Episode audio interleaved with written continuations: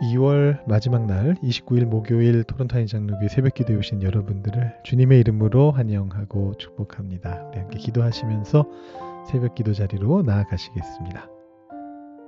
사랑이 충만하신 하나님 아버지 감사합니다. 오늘도 주님 앞으로 나아올 수 있도록 인도하여 주시고 주님의 성령을 갈구하게 하여 주시니 감사합니다. 주님께서 우리에게 성령을 부어 주실 때 기름 붓듯이 넘칠 때까지 부어 주시는 것을 우리가 알고 있으면서도 때때로 우리가 살아갈 때 아, 주님의 성령이 그냥 적당히 오기를 아, 그렇게 기도할 때가 있음을 주님 앞에 고백합니다. 오늘 하루도 성령이 충만한 삶을 살고 싶습니다. 주님과 진짜로 동행하는 그런 삶을 살게 되기를 소망합니다. 그런 간절한 마음을 가지고 이 자리에 나와봤사오니 주님 우리에게 주님의 성령을 부어주시고 주님께서 베풀어 주시는 은혜를 가지고 오늘 하루도 살아갈 수 있도록 주님께서 인도하여 주시기를 소망합니다. 이 2월 마지막 날을 주님께 올려드리면서 우리의 일상의 순간순간 우리의 삶의 모습 모습들을 주님께서 주관하여 주시기를 기대하는 가운데에 주님께 기도하러 이 자리에 나와왔습니다. 우리의 기도를 들어주시고 서로를 위하여 함께 중보하는 중보의 기도들 주님께서 들어주시고 우리 교회 공동체를 통해 이 세상에 놀라운 일들이 많이 이루어질 수 있도록 주님 도와 주시옵소서. 우리 모두의 삶을 주님께서 지켜 주시옵소서. 감사드리며 예수님의 이름으로 기도드립니다. 아멘. 오늘 우리에게 주시는 하나님의 말씀은 욥기 22장 21절부터 30절까지의 말씀입니다. 욥기 22장 21절부터 30절까지의 말씀을 봉독하도록 하시겠습니다.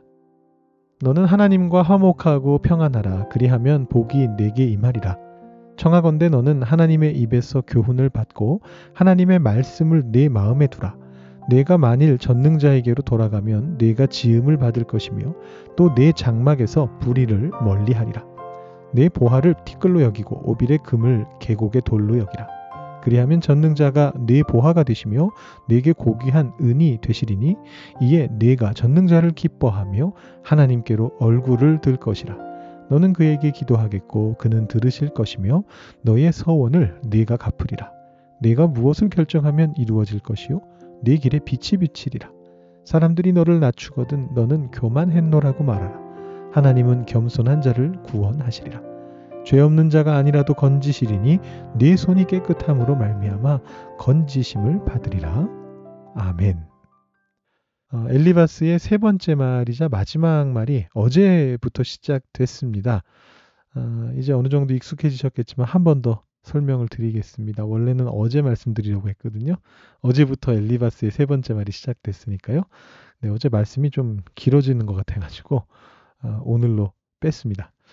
어, 엘리바스, 빌닷, 소발 이렇게 구성된 욥의 세 친구들과 욥 사이의 대화가 어, 총세 번의 사이클 동안 진행이 됩니다. 위, 지금 화면으로 한번 보여드리고 있는데요.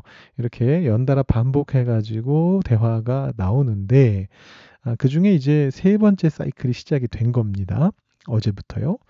근데 이제 요한복음과 욥기를 달마다 바꿔서 어, 반씩 배치하는 이 큐티인의 방식 때문에 이 세 번째 사이클은 우리가 엘리바스의 연설까지만 내일 오늘까지 딱 보게 되고요. 그 다음에 이제 나머지 내용은 4월 달 가서 한 달 뒤에 살펴보게 됩니다. 아, 여담으로 이 세 번째 사이클에는 마지막 소발의 말이 나오지 않습니다. 그런데 어, 빌닷의 연설에 대한 욥의 대답이 굉장히 길거든요. 아주 길고 그 중간 부분에 욥의 말이라고 보기 굉장히 힘든 아주 긴 부분의 전통적 지혜 부분이 있습니다. 그래서 그 부분이 욥이 전통적 지혜를 길게 인용하는 거다라고 볼 수도 있고 아니면 이게 어쩌면 소발의 말이었는데 소발이 말하였다라는 말이 빠진 게 아닐까 이렇게 생각하는 학자들도 어, 있습니다. 아무튼 그런 형태가 되는데요. 어, 이 부분들은 우리가 4월 달에 다시 한번 살펴보도록 하겠습니다. 자, 오늘 말씀은 짧은 말씀입니다만 성경의 귀한 진리 중에 한 가지를 정교한 두 가지 틀을 가지고 소개해주고 있는 어, 그런 말씀입니다. 우리가 욥기를 살피면서 계속해서 보고 있습니다만 엘리바스나 빌닷, 소발의 말은 엄격하게 말해서 틀린 말은 아닙니다. 그들이 조금 더 융통성 있게 적용했다면 하나님께 칭찬을 들을 수도 있었던 어, 성경의 진리의 단편들을 그 안에 보존하고 있습니다. 사실 어제 엘리바스가 했던 말도 제가 아, 하나님을 박제했다라고 아주 좀 세게 표현하기는 했습니다만 신학적으로는 완전히 틀린 말이라고 보기는 어렵습니다. 안 틀리니까 거기 고착이 된 거죠. 어, 어제도 말씀드렸듯이 하나님이 인간 세계와는 질적으로 다르신 분이어서 인간 세계에 관여하지 않으신다라는 그런 어떤 이실론적인 관점에 대해서 1차원적인 하나님 이해에 대해서 엘리바스는 한 차원 더 나아갔습니다. 그래서 하나님이 어, 본성적으로는 그렇게 질적으로 다른 분이시지만 그분이 여전히 중요한 죄악의 문제에 있어서 인간에게 벌을 주시는 방식으로 세상 속에 역사하신다라고 하는 아주 귀한 관점을 제시했습니다. 결코 틀린 말이 아닙니다. 다만 엘리바스는 그 관점의 두 번째 관점에 고착화돼서 하나님을 자신의 이해 속에 박제시켜 놓은 채로 요배 상황에 천편일률적으로 적용하려 했다라는 문제가 있었던 것뿐이죠. 어, 오늘 말씀 속에서도 엘리바스가 굉장히 중요한 성경적 진리를 제시합니다. 그것을 두 개의 단어씩 묶은 음, 두 개의 단어쌍으로 총합해서 네 개의 단어로 설명할 수 있을 것 같습니다. 첫 번째 단어쌍은 하나님과 재물이라는 개념이고요. 두 번째 단어쌍은 교만과 화목이라는 개념입니다. 우리가 이 내용을 이네 가지 단어를 한번 머릿속에 생각하시면서 한번 오늘 말씀을 쭉 살펴보도록 하겠습니다. 어제 말씀에서 욥을 질타하던 엘리바스는 오늘 말씀에서는 다시 욥에게 회복의 기회를 제공합니다. 21절부터 말씀 보시면은요. 하나님과 화목하라 이렇게 이야기를 하죠. 그러면 복을 주실 것이다. 어, 제 말씀에서 중대 범죄에 대해 하나님께서 벌을 주신다라고 엘리바스가 주장했듯이 하나님과 화목하는 자에게는 하나님께서 복을 주실 것이다. 엘리바스가 그렇게 이야기하고 있습니다. 23절에 보시면 어, 네가 만일 전능자에게로 돌아가면 네가 지음을 받을 것이다라고 말하는데 어, 여기서 말하는 이 지음이라고 하는 건 다시 지어지는 것, 그러니까 회복되는 것을 말합니다. 너 회복될 수 있어. 라는 그런 이야기인데요. 자, 바로 이 뒤에다가 24절에다가 엘리바스가 어, 재물에 대한 이야기를 붙여놨습니다. 자, 너 하나님하고 화목해라, 하나님 음성을 들어라 이렇게 말한 다음에 뭐라고 얘기하느냐 하면 네 보화를 티끌로 여기고 오빌의 금을 계곡의 돌로 여기라 이렇게 이야기합니다. 어, 이 24절에 엘리바스가 인용하고 있는 말은 당시에 어떤 유명한 재물에 대한 격언인 것 같습니다. 이 안에 이제 word play가 들어있는데요. 원문 원어로 보게 되면 앞에 있는 보화라고 하는 단어는 금이라는 뜻의 베체르인데 뒤에 나오는 돌의 이름 발음은 베추르입니다. 베체르 베추르 이렇게 비슷한 발음이고요. 그 사이에 들어있는 티끌이라는 단어는 어, 원어로 아파르인데 그 뒤에 오빌 같은 경우는 어, 원어식 발음으로 오피르가 됩니다. 아파르와 오피르입니다. 그래서 역시나 발음이 비슷합니다. 이 글자들을 맞추기 위해서 일부러 금이라는 말을 뒤에서 빼버렸습니다. 오빌의 금이라고 번역이 되어 있지만 사실 원어에는 금이 없습니다. 오빌이 워낙 금산지로 유명한 곳인데 너의 보화를 티끌에 던지고 오빌을 돌로 여겨라. 계곡에 돌로 여겨라. 이게 이제 원문의 모습인데요. 아마도 이제 비슷한 발음으로 의미 있는 문장을 만들어서 이제 외우도록 시켰던 어떤 잠언의 일종이 아닌가 이렇게 생각이 되어지는데 이걸 이제 엘리바스가 인용하는 겁니다. 그러면서 25절에서 어, 전능자께서 너의 보화가 되실 것이다. 네가 너의 지금 현재 보화를 던져버리면 하나님께서 어, 너의 보화가 되실 거다. 이렇게 이야기하고 있는 거죠. 자, 여기서 우리는 성경 안에서 자주 보게 되는 하나님과 재물 사이에서 어떤 선택을 해야 되는가에 대한 그런 주제를 발견하게 됩니다. 예수님이 하셨던 어, 유명한 말씀, 마태복음 6장 24절 말씀 기억하시죠? 한 사람이 두 주인을 섬기지 못할 것이다.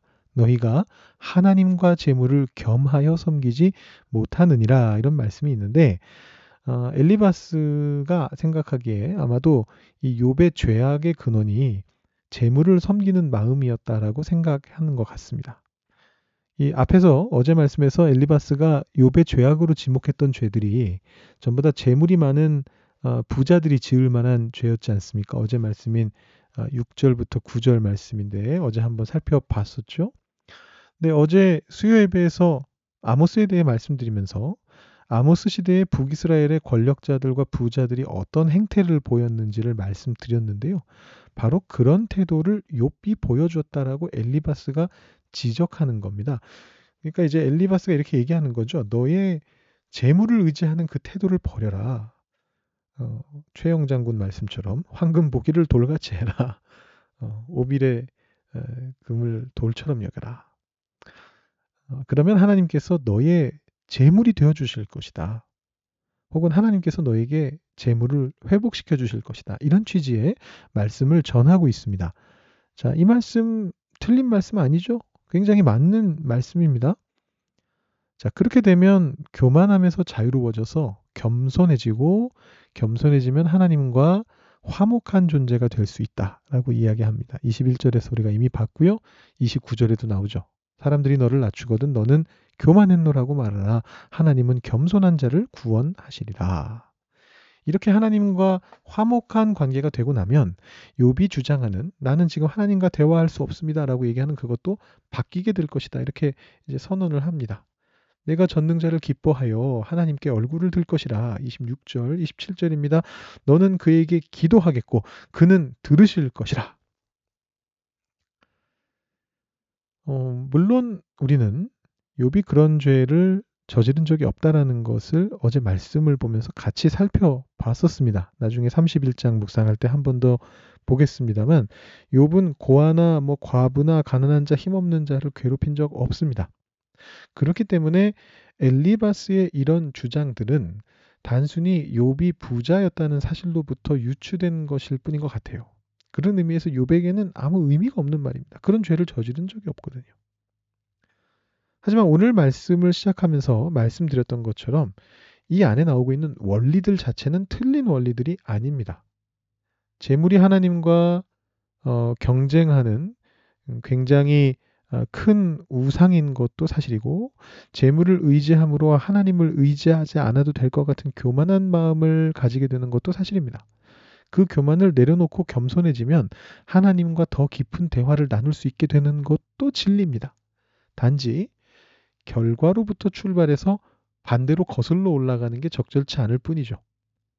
욥이 하나님과의 관계가 깨졌고 그러니까 욥은 교만한 자고 그러니 욥은 재물을 의지한 것일 테고 그러니 욥은 다른 부자들처럼 가난한 자들을 압제하는 죄악을 저질렀을 것이다. 이렇게 거꾸로 거슬러 가지만 않는다면 엘리바스의 고찰 그 자체는 틀린 말이 아닙니다.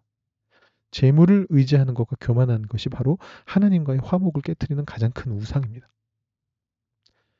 오늘 말씀을 통해서 우리는 어, 이 당연하고도 분명한 진리에 대해서 다시 한번 묵상해 볼 수 있습니다. 물론 다른 순서로 묵상해야겠죠? 우리 안을 한번 들여다 보십시다. 우리가 하나님보다 더 의지하는 우상이 있습니까? 뭐 그것이 재물이든 권력이든 지위이든 혹은 어떤 관계든 나의 자녀이든 하나님보다 더 의지하는 우상이 있다면 그 우상이 우리를 교만하게 만들 수 있습니다. 토론토 이밀 생활에서 나를 도운 것은 하나님이 아니라 어디서 우연히 만났던 권력자 덕분이었다. 만약에 이렇게 생각한다면, 혹은 내가 번 재물 덕분이었다. 이렇게 생각한다면, 여러분의 삶 속에서 하나님이 역사하실 수 있는 그 자리를 빼앗아 버리는 것입니다. 그런데 그 권력자와의 관계나 그 재물은 영원하지 않거든요. 그러나 겸손하고 하나님과 화목하고자 하는 마음으로 하나님의 입에서 교훈을 받고 하나님의 말씀을 마음에 두게 되면 하나님이 주시는 평안과 복이 우리에게 임하게 되는 것입니다. 우리가 그렇게 겸손할 수 있도록 하나님께 간구하면서 나아가실 수 있기를 바랍니다. 어, 재물과 하나님의 관계에 대해서 참 유명한 말씀을 예수님이 하시지 않았습니까? 낙타가 바늘 귀로 나가는 것이 부자가 하나님 나라에 들어가는 것보다 쉽다. 이 말씀을 하시고 나서 예수님이 곧바로 뭐라고 덧붙이시느냐면 이렇게 덧붙이십니다. 제자들이 누가 구원을 얻을 수 있습니까? 이렇게 놀라니까 예수님이 말씀하십니다. 사람으로는 할 수 없으되 하나님으로는 그렇지 아니하니 하나님으로서는 다 하실 수 있느니라. 아, 우리 안에 있는 우상을 한번 돌아보시고요. 내려놓으실 수 있도록 내가 못하는 거라 할지라도 하나님이 해주시기를 간구하면서 기도하면서 나아가기를 원합니다. 오늘 이 시간에 기도하십시다. 하나님이 하십니다. 하나님만이 하실 수 있습니다. 우리 안에 있는 우상들을 다 내려놓고 겸손하게 하나님 앞에 나아가시는 여러분들 다 되실 수 있기를 주님의 이름으로 축원합니다. 여러분 이 내용 가지고 기도하시고 여러분 개인적인 기도 제목으로 하나님 앞에 기도하시고 오늘 새벽 기도 마치시기 바랍니다. 기도하시겠습니다.